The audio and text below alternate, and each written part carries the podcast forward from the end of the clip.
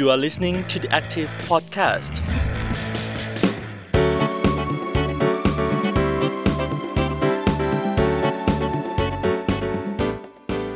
วัสดีค่ะ ต้อนรับคุณผู้ฟังเข้าสู่ The Active Podcast นะคะ อยู่กับพีนพิชยาพรโพสง่าค่ะ เรายังคงอยู่ในคอลัมน์พิเศษนะคะ รับเลือกตั้งผู้ว่าราชการกรุงเทพมหานครค่ะ ภายใต้แคมเปญปลุกกรุงเทพเปลี่ยนเมืองใหญ่ของไทย PBS ซึ่ง The Active ของเรานะคะ ก็มีคอลัมน์พิเศษค่ะ ชื่อว่า Green Vision วิสัยทัศน์กรุงเทพสีเขียวนะคะ สามารถฟังกันได้ต่อเนื่องทุกสัปดาห์วันอาทิตย์ค่ะ เที่ยงเป็นต้นไปนะคะ จนถึงวันเลือกตั้งจริง 22 พฤษภาคมนี้ และในวันนี้เองค่ะ ก็มีแขกรับเชิญพิเศษของเราแน่นอนหลาย ๆ ท่านนะคะ อยากจะฟังวิสัยทัศน์ของผู้พันปุ่นค่ะ หรือว่านาวาอากาศตรีสิทธาธิวารีนะคะ ผู้ลงสมัครเลือกตั้งผู้ว่าในนามพักไทยสร้างไทยหมายเลข 11 และเป็นอีกหนึ่งท่านพิเศษค่ะ วันนี้เป็นพิธีกรร่วมนะคะ คุณยศพลบุญสมค่ะ กรรมการสมาคมเครือข่ายต้นไม้ในเมือง ผู้ร่วมก่อตั้งกลุ่มบีพาร์คแล้วก็เป็นภูมิสถาปนิก ออกแบบสวนต่างๆ มากมายในกรุงเทพมหานครค่ะ สวัสดีทั้งสองท่านค่ะครับสวัสดีครับ สวัสดีครับ สวัสดีคุณยศพลด้วยครับถ้าจะมีผู้ว่าคนใหม่นะคะ สิ่งที่อยากเห็นคืออะไรบ้างค่ะจริงๆ วันนี้ก็เป็นโอกาสที่ดีนะครับ ที่อยากชวนเอ่อคุณสิทธาคุย เพราะว่าเอ่อ จริง ๆ ก็รวบรวมประเด็นคำถามมาจากหลาย ๆ คนเหมือนกันนะครับในเครือข่าย จริง ๆ อยากจะถามคุณสิทธาครับว่าในในมุมของคุณสิทธาเนี่ยมองเรื่องพื้นที่สีเขียวเนี่ยสำคัญอย่างไรต่อตัวคุณสิทธาเอง และเมือง การที่คนมาอยู่รวมกันเป็นจำนวนมากในที่ใดที่หนึ่งนะครับจากสิ่งปลูกสร้าง จากพื้นที่ซึ่งเวลาไปเนี่ยเราก็ต้องไปเบียดเบียนธรรมชาติเบียดเบียนต้นไม้ สร้างเป็นตึกรามบ้านช่องเป็นที่อยู่อาศัยที่มีความมั่นคง แข็งแรงให้กับคน แล้วก็มีความมั่นคงมั่นคงในชีวิตความปลอดภัยในเรื่องที่อยู่อาศัย จริงๆการที่คนเราจะอยู่ได้เนี่ยสำคัญที่สุดคืออากาศหายใจนะครับถ้าเกิดเรามีพื้นที่เป็นเมืองเป็นต่างๆเนี่ยมันไม่มีอะไรเลยที่จะมาผลิตออกซิเจน ให้กับคนเมือง ขณะเดียวกันเนี่ยมลภาวะต่างๆที่เกิดขึ้นในในส่วนขององค์กรที่เกี่ยวข้องในระดับโลกเนี่ยเขาได้กำหนดมีตัวชี้วัดอะไรที่ที่ที่แน่นอนอยู่แล้วว่าแต่ละประเทศจะต้องมีปริมาณในการที่จะ สร้างต้นไม้ซึ่งถือว่าเป็นตัวหลักในการผลิตออกซิเจน ให้กับโลกเราเนี่ยขนาดไหนอย่างไรนะครับ ซึ่งจะบอกว่าของเมืองไทยเนี่ยไม่ได้ให้ความสำคัญกับเรื่องนี้เท่าที่ควร แล้วก็มีสัดส่วนที่ต่ำมากครับ ควรที่จะมีวิธีการแบบไหนนะคะที่ทำให้พื้นที่สีเขียวในกรุงเทพเนี่ยค่ะ มันเพิ่มมากขึ้น ซึ่งถ้าหากว่าเราดูจากยุทธศาสตร์ของกรุงเทพเองนะคะ ก็ตั้งเป้าหมายเอาไว้ตั้ง 10 ตารางเมตรต่อคนค่ะ แล้วก็ให้ครับเข้าถึงได้ในระยะ 5 กิโลเมตร แล้วก็ 400 เมตรใกล้บ้านด้วยค่ะ ตัวเลขที่ผมมีนะครับจะไม่ถึง 7 ตารางเมตรต่อคนนะครับในในในบริเวณในพื้นที่สีเขียวหรือพื้นที่ที่สามารถจะสร้างออกซิเจนได้ค่ะแต่พื้นที่สีเขียวที่มนุษย์สร้างจริง ๆ แล้วก็คนสามารถจะไปใช้การใช้งานได้นะครับอืมหมายถึงว่าผลิตออกซิเจนให้เราด้วย เป็นสถานที่พักผ่อนหย่อนใจด้วย มีไม่ถึงน่าจะไม่ถึง 2 ตารางเมตรต่อคนของค่ะกรุงเทพมหานคร ตรงเนี้ยเราต้องเพิ่ม โดยโดยเป้าหมายเนี่ยการตั้งให้ไปถึง 10เนี่ยมัน มันยากมากแล้วก็ต้องใช้เวลาอีกอีกหลายปีนะครับในความคิดของผมคือ ถ้าเอาให้เป็นการปฏิบัติในระยะสั้นและให้เป็นรูปธรรมเลยเนี่ยผมมองว่าเราควรที่จะนำเอาพื้นที่ต่างๆครับพื้นที่รกร้างว่างเปล่า แล้วขอความร่วมมือกับเอกชนนะครับตอนนี้กทมเนี่ยมีข้อกำหนดอยู่แล้วละว่า ถ้าเราจะสร้างบ้านสร้างสิ่งปลูกสร้างจะต้องมีพื้นที่ที่เป็นพื้นที่สวนพื้นที่ต้นไม้อยู่เท่าไหร่ ในหน่วยงานของกทมเองนะครับมีพื้นที่ที่ไม่ได้ใช้งาน เราหน้าที่เอากลับมาทำใน2ส่วนหนึ่งเป็นพื้นที่สีเขียวให้กับกรุงเทพสองเป็นพื้นที่ออกกำลังกายและพักผ่อนหย่อนใจให้กับคนกทม ต้องนำมาใช้ให้เต็มที่นะครับสามพื้นที่ของรัฐวิสาหกิจพื้นที่ที่อยู่ใต้ทางด่วนพื้นที่อะไรต่างๆเนี่ยสามารถที่จะทำให้เป็นพื้นที่สีเขียวได้หมดครับทำเป็นสถานที่ออกกำลังกาย เป็นสนามจักรยาน สนามเด็กเล่น สนามวิ่งนะครับส่วนสุดท้ายก็จะเป็นพื้นที่ของเอกชนครับ ทุกวันนี้มีการเก็บภาษี รัฐบาลต้องการนำเงินไปใช้ก็ ก็ไปเรียกเก็บภาษีกับพื้นที่ว่างเปล่าของเอกชน เอกชนก็ต้องการที่จะที่จะหลบเลี่ยงภาษีหรือจ่ายให้น้อยลง ก็ไปดูช่องโหว่ในข้อกฎหมายต่างๆ เขากำหนดว่าถ้าเป็นพื้นที่เกษตรกรรม ก็สามารถที่จะลดหย่อนภาษีได้ ก็มีการไปปลูกต้นไม้ซึ่งไม่ได้ให้ให้ปริมาณออกซิเจน หรือให้คุณค่าทางอากาศที่ดี แต่ไปปลูกเพื่อเลี่ยงบาลีไม่ต้องเสียภาษีเท่านั้นนะครับ มันไม่ได้มีประโยชน์ คุณไปทำแล้วคุณก็ยังได้ชื่อไปติดป้ายว่า คุณทำ CSR ให้กับประชาชนได้ เหมือนเหมือนอย่างเคยมีคุณชูวิทย์เพราะอาจจะตอนนั้นตอนนั้นที่มีเราเคยได้ยินอะมีมีเรื่องไปรื้อบาเบียอะไรต่างๆ แล้วก็ช่วงที่ยังไม่ได้ทำเขาบอกเขาไม่ได้เอาที่ดินทำอะไร ก็ทำเป็นสวนสาธารณะเลยเป็นสวนชูวิทย์นะครับก็เปิดให้คนเข้าไปใช้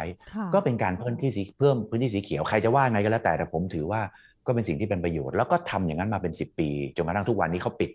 แต่เมื่อยังไม่ได้ก่อสร้างเขาก็ปล่อยให้มีต้นไม้ ปล่อยให้เป็นพื้นที่สีเขียวอยู่นะครับถึงเวลาจะใช้ก็ไปใช้งาน แล้วก็ไปหาอย่างทดแทน บริเวณของเอกชน ดาดฟ้า หลังคาบ้านมีตั้งหลายที่ที่สามารถจะทำให้เป็นสีเขียวได้ สามารถที่จะลดภาวะโลกร้อนได้นะครับก็เป็นสิ่งที่ผู้ว่ากทมต้องไปปลูกจิตสำนึก แล้วก็ร่วมใจร่วมคิดร่วมทำกับพี่น้องประชาชนครับจริง ๆ อย่างที่คุณสิทธาว่านี่ใช่เลยคือ เราไม่ได้ขาดแคลนพื้นที่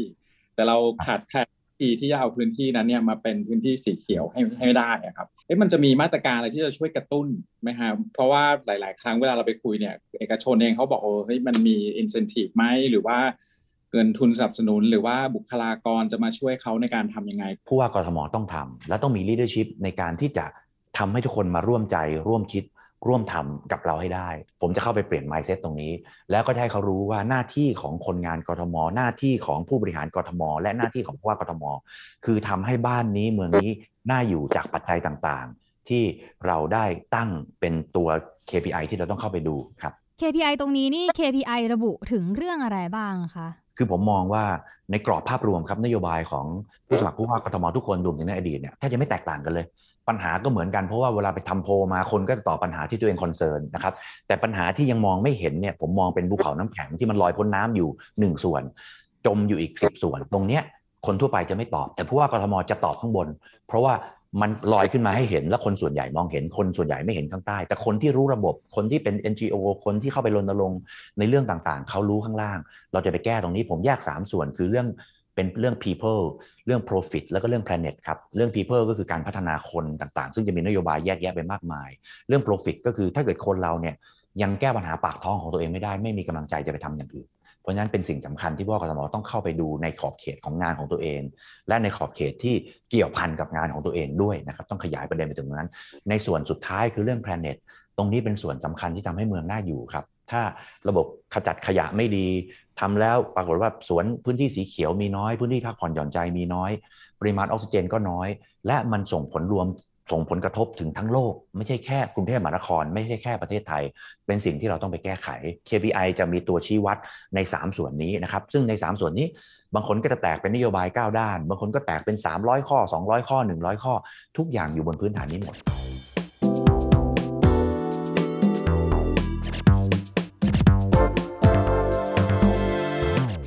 ไม่แน่ใจว่าในมุมของคุณสิทธาเรื่อง incentive หรือ reward ในการจะกระตุ้นเรื่องพื้นที่สีเขียวเนี่ยจะมีส่วนช่วยนโยบายนโยบายตรงนี้จะมีส่วนช่วยทำให้เรื่องต่างๆเหล่านี้มันมันยั่งยืนขึ้นไหมครับ ครับมีครับ ในส่วนของอ่อ incentive นะครับเป็นตัวที่เราให้ทดแทนในการที่เขาเข้ามาทำประโยชน์ทำคุณประโยชน์ให้สังคม สิ่งที่เรามองแล้วก็เข้ากับยุคสมัย แล้วก็คนรุ่นใหม่จะเข้าใจนะครับต้องยอมรับว่าในอนาคตคนที่จะเพิ่มขึ้นคือคนรุ่นใหม่ตรงตอนนี้ครับซึ่งสิ่งที่เขาสนใจเนี่ยอาจจะเป็นในเรื่องของเทคโนโลยีใหม่ๆ เรื่องดิจิทัลเรื่องของการออกแทนที่จะสมัยก่อนเป็นการฝากเงิน แล้วก็มาเปลี่ยนเป็นการระดมทุนในตลาดหลักทรัพย์ปัจจุบันเนี่ยเขาเป็นการระดมทุนในในในโลกของคริปโตในเรื่องของของการออกเหรียญอะไรต่างๆ เราจะออกเป็น Bangkok Coin ครับ Bangkok Coin คือเป็นเหรียญคือสมัยหนึ่งเนี่ยมีบางประเทศเขาใช้ time bank ครับ คนที่ทำประโยชน์เขาก็จะจะ record ไปหรืออาจจะทำเป็นแอปพลิเคชัน ในการที่จะดูว่าคุณทำคุณประโยชน์ให้กับสังคมด้านไหนบ้าง แล้วก็เป็นเครดิต ในอนาคตก็ไปใช้อย่างเช่น ในสวนสาธารณะ คนไปช่วยผู้สูงอายุช่วยคนพิการในการที่จะช่วยพาไปเข็นรถพาไปวิ่ง พาไปเดินแล้วคอยดูแลให้ ก็จะมีตัวที่บันทึกคะแนนของเขานะครับ แล้วก็ทำสะสมไปเนี่ยอาทิตย์หนึ่งไปออกกำลังกาย4ี่ห้าชั่วโมง ก็เจียดเวลามาช่วยตรงนี้สักครึ่งชั่วโมง อาทิตย์หนึ่งเขาก็จะสะสม 2 ชั่วโมง เดือนหนึ่งก็อาจจะ8ปดถึงสิชั่วโมงทำไปเรื่อยๆ เมื่อเขาอายุมากเขาจะมีเครดิตตรงนี้สะสมอยู่ ซึ่งในปัจจุบันเนี่ยตรงนี้เราสามารถออกเป็นเหรียญได้ เป็นแบงคอกคอยซึ่งมันจะมาลิงก์กับนโยบายรัฐบาล ลิงก์กับเอ่อพิเวเลชบางอย่างที่ให้รู้สึกว่าเขาคือพลเมืองที่ทำคุณประโยชน์ให้กับประเทศนี้ ในขณะเดียวกันลูกหลานก็จะอุ่นใจว่า ตัวเองสามารถจะทำงานทำประโยชน์ให้กับประเทศชาติได้ โดยที่ หน่วยงานของรัฐเนี่ยเข้าไปดูแลคุณพ่อคุณแม่ที่อยู่ที่บ้านได้อย่างดีนะครับไม่ได้เป็นในรูปของของเป็นเป็นตรงเงินอย่างเดียว แต่เรื่องการรักษาพยาบาลเรื่องอะไรต่างๆ ด้วย ก็นำทุกอย่างทั้งโครงการรักษาพยาบาล 30 บาทรักษาทุกโรคเรื่องอะไรต่างๆ เข้ามารวมไว้ในที่เดียวกัน แล้วก็ ออกอินเซนティブเป็นเป็นในเรื่องของคอยครับ ค่ะ อยากให้ผู้พันปุ่นช่วยอธิบายชัดๆอีกนิดนึงได้ไหมคะ ว่าถ้าเป็นในส่วนของการมีพื้นที่สีเขียวเพิ่มขึ้น มันจะมาอยู่ในแบงคอกคอยตรงนี้ยังไงบ้างอะคะ การทำคุณประโยชน์ครับในแต่ละด้าน ตัวเราก็จะมีมีการตอบแทนนะครับ อย่างเช่นบางคนที่บอกว่าเอ่อต้องการบำนาญประชาชนอาจจะได้เป็นเป็นเอ่อเอาเงินบำนาญในในแต่ละเดือน ถ้าเกิดยังไม่เอาพออายุมากขึ้นก็จะเก็บสะสมไว้ก็ได้ แล้วก็ให้นะครับ แต่ส่วนคนอื่นที่ทำความดีด้านต่างๆ ทั้งในเรื่องของการเอ่อปลูกต้นไม้ การที่มีกลไกในการชี้วัดที่ชัดเจน มีการไปตรวจดูแลที่ชัดเจน แล้วก็บอกว่าบ้านเนี้ย ได้ทำประโยชน์ทำอะไรเขาก็จะได้ตัวเนี้ยเป็น incentive ซึ่งเขาจะนำไปใช้ให้ให้ให้ให้เกิดประโยชน์กับตัวเขาก็ได้ หรือเขาจะเก็บไว้ว่าเออเขาได้ทำสถิติไว้ขนาดนี้เขาทำประโยชน์ให้กับสังคมสูงขนาดนี้เนี่ยทุกคนก็จะรู้ แล้วจะเป็น ranking ไปต่างๆจริงๆเนี่ยมันก็เด็กรูปแบบปัจจุบันเนี่ยเขาจำลองหลาย ๆ อย่าง มาจาก Metaverse มาจากเกม มาจาก Virtual Virtual เพราะฉะนั้นเนี่ยเรากลับมาเขาจะเข้าใจในประเด็นพวกนี้ครับแล้วก็จะรู้ว่าเออถ้าอย่างเงี้ยเขาสนุกด้วยแล้วก็ทำทุกวันเนี้ย ไปออกกำลังกายแอปพลิเคชันต่างๆ ในการออกกำลังกายผมก็ไปครับ ถึงเวลาก็จะมีกลุ่มไลน์กลุ่มต่างๆ แล้วเราก็มามามาวัดกัน เข้าไปในแอปพลิเคชันก็มีมี ranking ของแต่ละคน แล้วถึงเวลาเขาก็ cap มาให้ดูกัน มันเป็นโลกสมัยใหม่ค่ะซึ่งเราก็คล้อยไปตามโลกนะครับอืมการลงโซเชียลต่างๆ ก็จะมีโซเชียลในกลุ่มของเขาประมาณนี้ครับ ก็จะเห็นว่าคุณได้ทำประโยชน์เท่าไหร่ เพราะฉะนั้นถ้าถึงเวลาเอามาโชว์กัน คนนี้ได้ได้เครดิต ทางสังคมน้อยเขาก็จะไปเพิ่มเครดิตของเขานะครับแล้วก็จะมีกลุ่มคนที่จะไป motivate และให้ช่วยกันทำในการจะ recycle ขยะมา reuse ก็มีทั้งเป็นเครดิตทางสังคม หรือว่าสามารถที่จะทำมาเป็นเอ่อเอามา return แล้วก็ earn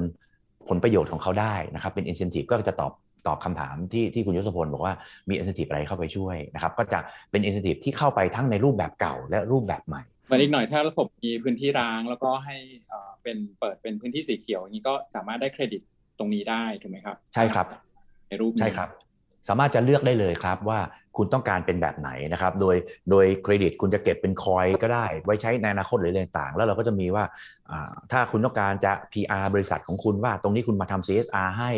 กับหน่วยงานนี้ให้กับกรุงเทพมหานครเราให้เครดิตเลยว่าสิ่งที่คุณทำมาเนี่ยก่อให้กับก่อก่อประโยชน์ในการที่จะรักษาสภาพแวดล้อมอย่างไรเนี่ยคุณก็จะได้เพราะฉะนั้นเนี่ยมันก็จะเป็นเป็น ranking ของบริษัทคุณที่โตขึ้นไป หรือคุณจะเอาไอ้ตัวเนี้ยมาใช้ในการที่จะเอ่อผมจะทำอย่างนี้นะ หน่วยงานของรัฐคุณไปออกเนี่ยแทนที่จะมาขอสปอนเซอร์มาอะไรเนี่ยผมเคยทำประโยชน์ให้อย่างนี้ตั้งเยอะ คุณก็ช่วยบอกหน่อยให้ละกันว่าว่าว่าผมทำซึ่งเราไม่ได้เราไม่ได้ เสียอะไรเลยนะครับเราเราเราสามารถที่จะเป็นตัวกลางในการดึง demand กับ supply ดึงสิ่งต่างๆ มา คือแทนที่จะคุณต้องไปแลกเปลี่ยนด้วยตัวเงิน คุณแลกเปลี่ยนด้วยคุณงามความดีที่คุณทำให้กับกรุงเทพมหานครทำให้กับประเทศไทย ในการที่จะไปโปรโมทหรือไปทำในสิ่งที่คุณต้องการได้นะครับ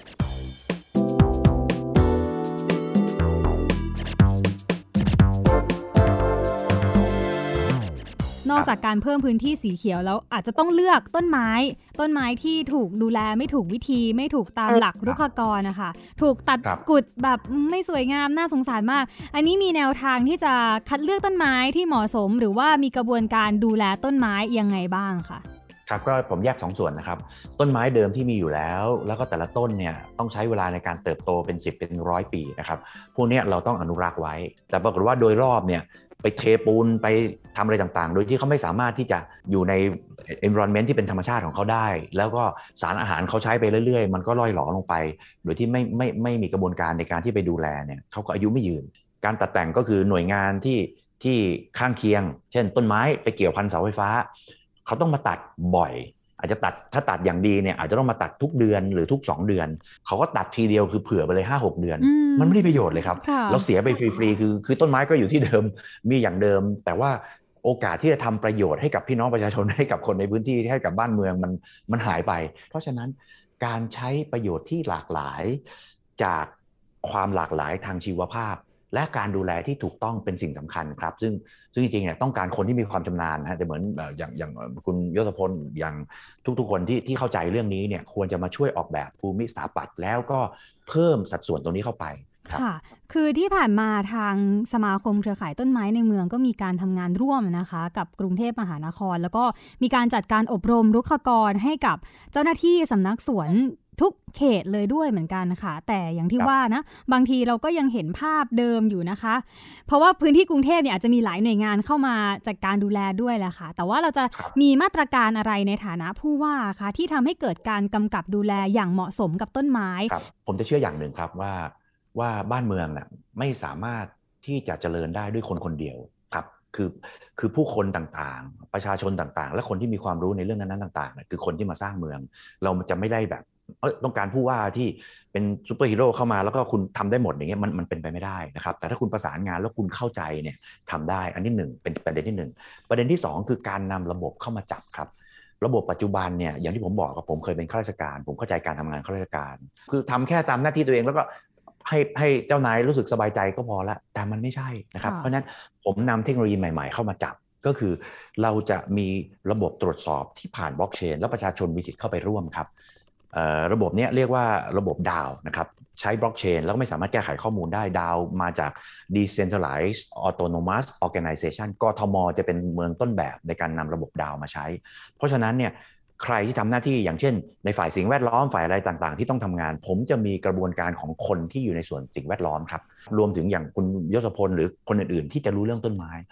คุณคือคนที่จะเข้า access เข้าไปในระบบดาวได้ เพราะคุณอยู่ในในส่วนนี้ และจะมีผลต่อการเลื่อนลดปลดย้ายข้าราชการกทมที่จะมาเกี่ยวข้องและทำงานตรงนี้ ค่ะ แปลว่าให้ประชาชนหรือว่าคนที่ขับเคลื่อนเรื่องต้นไม้เรื่องพื้นที่สีเขียวเนี่ยเข้าไปมีส่วนร่วมในการตรวจสอบ และถ้าหากว่าพบว่ามีความผิดนะคะ ก็สามารถที่จะร้องเรียนได้ด้วย เป็นความผิดของเจ้าพนักงงานด้วยถูกไหมคะ แบบนี้ ผมจะทำตัวเป็นเหมือนคือเป็น decentralize จริงๆเนี่ยเราใช้ decentralize อยู่แล้วนะครับในการที่เราจะดูว่าสินค้าอันไหนดีไม่ดี ผมจะนำระบบ decentralize เนี่ยมาใช้ในการดูว่าข้าราชการคนไหนดีไม่ดี เหมือน s h อ p e e Lazada เลยครับ คนไปซื้อของเวลาเราจะไปดูว่าดีไม่ดีเนี่ยเราดูจากดาว เราดูจากคอมเมนต์เราดูว่ามีคนมามาเรทเท่าไหร่นะครับ ตรงนี้เหมือนกัน ถ้าผมจะดูในเรื่องข้าราชการที่ทำหน้าที่ในเรื่องของสิ่งแวดล้อม ผมจะดูจากคนที่เขาชำนาญเรื่องสิ่งแวดล้อมเพราะยังไงเนี่ยเขาไม่คิดร้ายต่อสิ่งแวดล้อมแน่นอน แล้วก็คนที่มีความรู้ความสามารถเนี่ยเข้ามาเชื่อมต่อกับจุดเนี้ยแล้วก็ให้ข้อมูลแล้วก็ทำการบริหารงบประมาณจะทำแบบนี้ด้วย คนในพื้นที่จะใช้ระบบดาวในการไปดูว่าเฮ้ยเสาไฟกินรีจำเป็นต้องทำหรือเปล่าไอ้ถนนเรียบเรียบคลองเรียบแม่น้ำซึ่งใช้เงินเป็นพันพันหมื่นหมื่นล้าน เอามาทำอย่างอื่นที่ได้ประโยชน์หลายอย่าง ทั้งเพิ่มออกซิเจน เพิ่มพื้นที่สีเขียวเพิ่มอะไรด้วยเนี่ยแล้วไม่ต้องไปลงทุนกับสิ่งปลูกสร้างให้มาก แต่ลงทุนกับพืชที่ไปปลูกบนพื้นดินให้เยอะ และทำให้เป็นพื้นที่สีเขียวเพิ่ม เราใช้เงินตรงนั้นไปกับเรื่องพวกนี้จะได้ประโยชน์มากกว่ากันหรือเปล่าครับ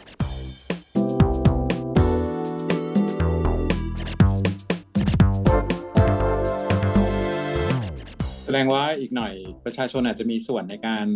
มีส่วนร่วมในการกำหนดการใช้เงินงบประมาณของ กทมด้วยหรือเปล่าครับ ไม่ใช่อาจครับ ประชาชนจะมีส่วนร่วมในการกำหนดการใช้งบประมาณของกทมนะครับผู้ว่าจะเป็น facilitator ในการเกลี่ยงบประมาณ แล้วก็ใช้มากน้อยในส่วนต่างๆ ให้เหมาะสมนะครับ ซึ่งผมจะมองระยะยาวเรื่องการศึกษา ผมก็จะลงทุนกับเรื่องการศึกษา แล้วก็ทำให้โรงเรียนเป็นมาตรฐานเดียวกัน ใช้งบประมาณให้เหมาะสม แล้วก็ทุกคนโตขึ้นมาเนี่ยจะเป็นอย่างพลเมืองในหลาย ๆ ประเทศที่เขาปลูกจิตสำนึกตั้งแต่วัยเด็ก อีกอีกส่วนหนึ่งก็เมื่อกี้พูดถึงมาตรการในการตรวจสอบใช่ไหมคุณพรีในการว่าเขตไหนคือเหมือนกับว่าคุณสิทธาเสนอว่าเรื่องพื้นที่สีเขียวจะเป็นหนึ่งใน KPI สำคัญเลยในการประเมินเจ้าหน้าที่รัฐและเขตใช่ไหมครับแต่อีกในแง่หนึ่งก็คือต้องไป empower เจ้าหน้าที่ในแต่ละเขตด้วยหรือเปล่าครับ ที่ว่ามาตรการในการตัดแต่งดูแลออกแบบพื้นที่สีเขียวนี่จะเป็นยังไงเพื่อ เพื่อฝ่ายปฏิบัติก็จะได้มีความเข้าใจมากกว่าที่เป็นอยู่ครับ ผมว่าไม่มีใครเป็นซูเปอร์แมนผมเข้าไปเป็นผู้ว่ากรมผมก็ไม่สามารถที่จะรู้ทุกเรื่องนะครับ แต่ผมรู้ว่าไม่ใช่ put the man on the right job ในในเรื่องของข้าราชการที่ทำแต่ผมรู้ว่า mindset ผมจะคุยกับเขายังไง วันแรกที่ผมเข้าไปดำรงตำแหน่งถ้าผมได้นะครับ ผมจะคุยกับข้าราชการกรทมทั้งหมด แล้วก็จะปรับเปลี่ยน mindset ตรงนี้ให้ทุกคนเข้าใจ แล้วผมก็จะบอกว่าผมจะรับฟังจากคนที่เกี่ยวข้อง คนที่รู้จริงในเรื่องนี้และเข้ามาทำเพราะฉะนั้นเนี่ยในเรื่องพื้นที่สีเขียวเป็นเรื่องของคนที่ชำนาญ และทำงานด้วยจิตอาสาเข้ามาทำมาตลอดเนี่ยคุณคือคนกำหนดทั้งเลื่อนลดปลดย้าย และทั้งกำหนดงบประมาณในการใช้ภายใต้กรอบ แต่ว่างบประมาณเนี่ยผมไม่ใช่เหมือนผมเป็นทหารครับ แต่ผมเข้าใจว่า ถ้าผมอยู่ในกองทัพผมก็ต้องการได้งบประมาณในการป้องกันประเทศให้สูงที่สุด แต่ถ้าผมขึ้นมาเป็นนายกรัฐมนตรีผมเป็นทหาร แล้วผมเอางบไปใช้กับการใช้อาวุธประเทศชาติมันไม่มีทางเจริญได้ เราต้องเข้าใจจุดนี้ก่อนข้าราชการทุกคนก็ต้องรู้ทุกหน่วยงานก็ต้องรู้ NGO ทุกคนก็ต้องรู้ แล้วเรามานั่งคุยกันว่าในภาพรวม เราจะใช้งบประมาณอย่างไหนนะครับ ไปตรงจุดไหนให้มากที่สุด แต่การอนุรักษ์สิ่งแวดล้อมมันเป็นสิ่งสำคัญครับ คนเราขาดอากาศหายใจมันมันสามนาทีสองนาทีสามนาทีมันก็หมดสติไปแล้วอะเพราะฉะนั้นเนี่ยมันเป็นสิ่งที่สำคัญที่สุดครับ ค่ะ เห็นคุณสีทาค่อนข้างให้ความสำคัญเกี่ยวกับการใช้เครื่องไม้เครื่องมือทางเทคโนโลยีมาก ๆ เลยนะคะ ในส่วนที่ประชาชนจะได้เข้าไปมีส่วนร่วมกำหนดงบประมาณ หรือแม้แต่งบประมาณที่ถูกจัดสรรเพื่อมาใช้ในโครงการต่างๆ ของกทม โดยเฉพาะโครงการเกี่ยวกับพื้นที่สีเขียวสิ่งแวดล้อมเหล่านี้ จะถูกนำมาเป็น Open Data ให้ประชาชนได้เห็น สัดส่วนการใช้งบประมาณ หรือว่าได้ตรวจสอบใช่อย่างกว้างขวางมากขึ้นยังไงบ้างไหมคะ ได้เห็นการใช้งบประมาณอืมเป็น Open Data อยู่ในระบบบล็อกเชนที่ไม่สามารถแก้ไขได้นะครับแก้ไขไม่ได้รวมถึงตัวผู้ว่ากทมด้วย ต้องเข้ามาอยู่ในระบบนี้ครับรองผู้ว่าต้องเข้ามาอยู่ในระบบนี้ ไปจนถึงเทศกิจถึงคนที่ไปทำมาค้าขาย ผมจะทำว่าแต่อาจจะอาจจะเรื่องไม่ได้เกี่ยวกันแต่ว่าจะเข้าใจไอไอเดียนะครับ คือเทศกิจที่ผ่านมาเนี่ยทำหน้าที่เป็น inspector เข้าไปกำกับดูแลนะครับ จริงๆเนี่ยมันเป็น demand supply ของพ่อค้าแม่ขายนะครับเขาคนซื้อก็อยากซื้อสะดวก คนขายก็อยากขายสะดวก แต่คุณทำยังไงให้ไม่ขัดต่อกฎหมาย ไม่กีดขวางการจราจร ไม่กีดขวางคนที่สัญจรไปมา แล้วจัดสรรพื้นที่กรทมมีพื้นที่เยอะแยะ คุณเอามาทำแล้วคุณไม่มีหน้าที่ที่คุณต้องเปลี่ยนแนวความคิดเปลี่ยน mindset จาก inspector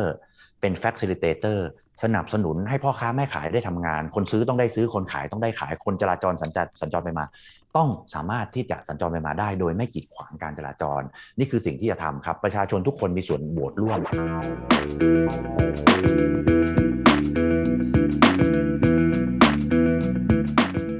ริง ๆ เมืองใหญ่ในโลกตอนนี้ก็เผชิญเรื่องเออปัญหาโลกร้อนนะครับ กรุงเทพมหานครนี่ครับดูจะแก้ไม่ทันกับปัญหาที่มันถาโถมเข้ามาสักเท่าไหร่และน้ำท่วมฝุ่นมลพิษครับทีนี้ไม่แน่ใจว่าคุณจิทามองว่าถ้าถ้ามีโอกาสได้เป็นเนี่ยปัญหาเรื่องโลกร้อนเนี่ยครับแล้วในมุมของพื้นที่สีเขียวเนี่ยจะช่วยในในเรื่องเหล่านี้ได้อย่างไรบ้างครับ มันเป็นปัญหาที่เกิดขึ้นกับกับทุกเมืองใหญ่ครับ ถ้าเราไม่มีการบริหารจัดการที่ดีเนี่ยมันเกิดขึ้นแล้วมันก็ไปทั่วโลก ผมบอกว่าสิ่งที่เกิดขึ้นเนี่ยมันเป็นเรื่องของเอ่อ urban heat island นะครับที่เกิดขึ้นก็คือในทุกๆ กลุ่มที่เป็นหัวเมืองใหญ่ๆเนี่ยจะเกิดเป็น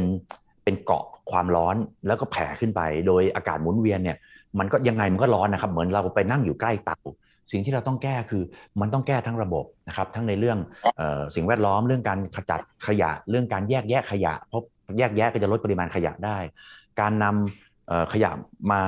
มาแยกกันนะครับแล้วก็ในเจ้าหน้าที่กทมเองก็ต้องเข้าใจ คนเก็บขยะก็ต้องเข้าใจเขาแยกไหมเขาแยกให้นะฮะเขาแยกขยะคือแยกส่วนที่เขาไปขายได้รายได้ เป็นการเพิ่มเพิ่มรายได้ให้กับคนคนเก็บขยะใช่เราแยกถุงแยกขวดพลาสติกเขาสามารถขายได้ราคาขวดแก้วขายได้ราคาเขาแยกให้แต่อย่างอื่นที่เราแยกเขาไปเทรวมเพราะมันต้องบีบอัดครับรถเนี่ยไม่สามารถที่จะวิ่งหลาย ๆ เที่ยวได้ นานๆวิ่งทีแต่บีบอัดมันบีบทุกอย่างรวมกันหมดเนี่ยมันก็ไม่แยกอยู่ดีนะครับคือจะให้รถไปวิ่ง 5 6 เที่ยว กับบีบบีบขยะใหญ่ ๆ ให้เหลือก้อนนิดเดียวเนี่ยมันมันไปกว่าเยอะเพราะฉะนั้นมันก็จะเป็นลักษณะนั้น เราต้องแก้ตรงนี้ให้ถูกวิธีและการจัดเก็บขยะอาจจะต้องต้องมีกระบวนการในการจัดเก็บแยกให้เห็นชัดเจนนะครับในเรื่องของเอ่อพวกนี้จะจะเกี่ยวพันกับเรื่องภาวะโลกร้อนตลอด มันไม่ใช่มันไม่ได้มีปัญหาแค่โลกร้อนอย่างเดียวนะครับ มันมีปัญหาไปถึงเรื่องน้ำท่วม ต่างๆ ดินถล่มต่างๆเนี่ยเกี่ยวพันกับเรื่องนี้ทั้งหมด ซึ่งถ้าเกิดเข้าใจในระบบจริงจะรู้ครับ ในรายละเอียดที่จะต้องไปทำเนี่ยผมคิดว่าทุกคนเนี่ยรู้แล้วก็มีนโยบายเหมือนกันหมดและการขจัดขยะต้องทำยังไง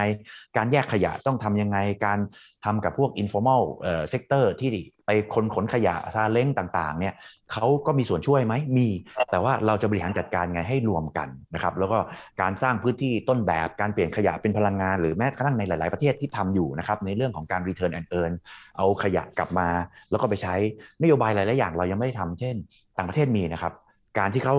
นำเอ่อเอ่อให้ให้คนเจ้าของผลิตภัณฑ์ที่แพร่ปริมาณวัตถุที่ที่ที่กระเทือนต่อผลก่อ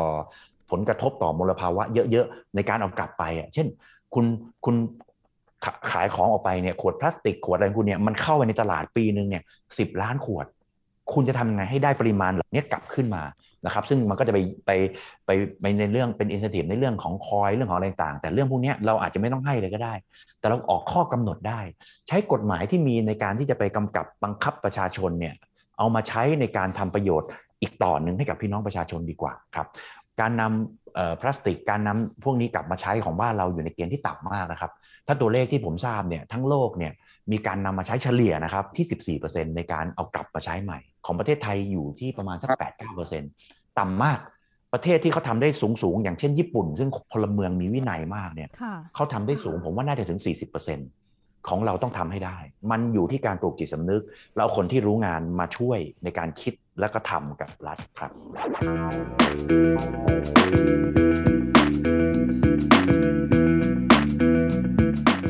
วันนี้ก็ได้พูดคุยแบบจุใจเชียวนะคะ เรื่องของการพัฒนากรุงเทพมหานครสู่เป้าหมายของการเป็นเมืองสีเขียวนะคะ เราก็ได้ฟังทั้งเรื่องของการตัดแต่งดูแลต้นไม้อย่างถูกวิธีการแก้ปัญหาภาวะโลกร้อน หรือว่ามาตรการจูงใจในการเพิ่มพื้นที่สีเขียวด้วย คุณยศฟังแบบนี้แล้วรู้สึกใจชื้นไหมคะ ตื่นเต้นนะฮะตื่นเต้นที่สิ่งต่างๆขอบคุณครับขอบคุณก็มันจะเกิดขึ้นจริงนะครับ จริงๆอยากถามสุดท้ายว่า สมมุติว่าถ้าคุณสิทธาได้รับเลือกนะครับสี่ปีต่อเราจะเห็นการเปลี่ยนแปลงอะไรในมุมของพื้นที่สีเขียวที่เป็นรูปธรรมแบบที่ไม่เคยเกิดขึ้นนะครับ ที่เป็นตัวชี้วัดนะครับ ในส่วนของการเพิ่มที่ตั้งไว้ว่าเป็นสิบตารางเมตรต่อคนนะครับผมบอกเลยว่าในสี่ปีไม่มีทางทำได้คูณกับจำนวนคน อันนี้เป็นแฟกต์ที่เกิดขึ้นแน่ๆนะครับ ผมจะพยายามให้ได้ถึงเก้า จะพยายามให้ได้ถึง 9 แต่มาคูณกับจำนวนคนในกรุงเทพมันก็มหาศาลนะครับ ผมเชื่อว่าทุกคนจะลงรายละเอียดหมดครับลงขยะตรงนั้นเป็นอย่างนั้นปริมาณเท่านี้อะไรอย่างนี้ ทุกคนรู้หมดละ เปิดตำราดูสักครึ่งชั่วโมงก็รู้ แต่ mindset วิธีการที่จะไปทำแล้วฟังแล้วเนี่ยมันปฏิบัติได้จริง ผมเลยให้น้ำหนักกับส่วนนี้มากกว่า ในส่วนรายละเอียดต้องขออนุญาตว่า อาจจะต้องไปตามดู ผมบอกเลยว่า ทุกคนนะไม่เหมือนกันตรงไหนเอาปากกามาวงได้เลย มันมันจะเหมือนกันแทบจะทั้งหมดก็เลยพูดในสิ่งที่แตกต่างนะครับ ค่ะ วันนี้ก็ต้องขอบพระคุณนะคะ ผู้พันปุ่น นาวากาตรีสีทาทิวารีค่ะ ผู้ลงสมัครเลือกตั้งผู้ว่ากทม ในนามพักไทยสร้างไทยใครถูกใจก็ติดตามผลงานกันได้นะคะ แล้ววันนี้ก็ขอบคุณคุณยศพลบุญสม ผู้ดำเนินรายการร่วมด้วยค่ะ และทั้งหมดนี้ก็คือกรีนวิชั่นวิสัยทัศน์กรุงเทพสีเขียวนะคะ สัปดาห์หน้ารับฟังนโยบายจากอีกท่านหนึ่งค่ะคุณวิโรธลัคนาอดีศรนะคะสำหรับวันนี้ลาไปก่อนขอบพระคุณและสวัสดีค่ะ ครับขอบคุณครับสวัสดีครับ You are listening to the Active Podcast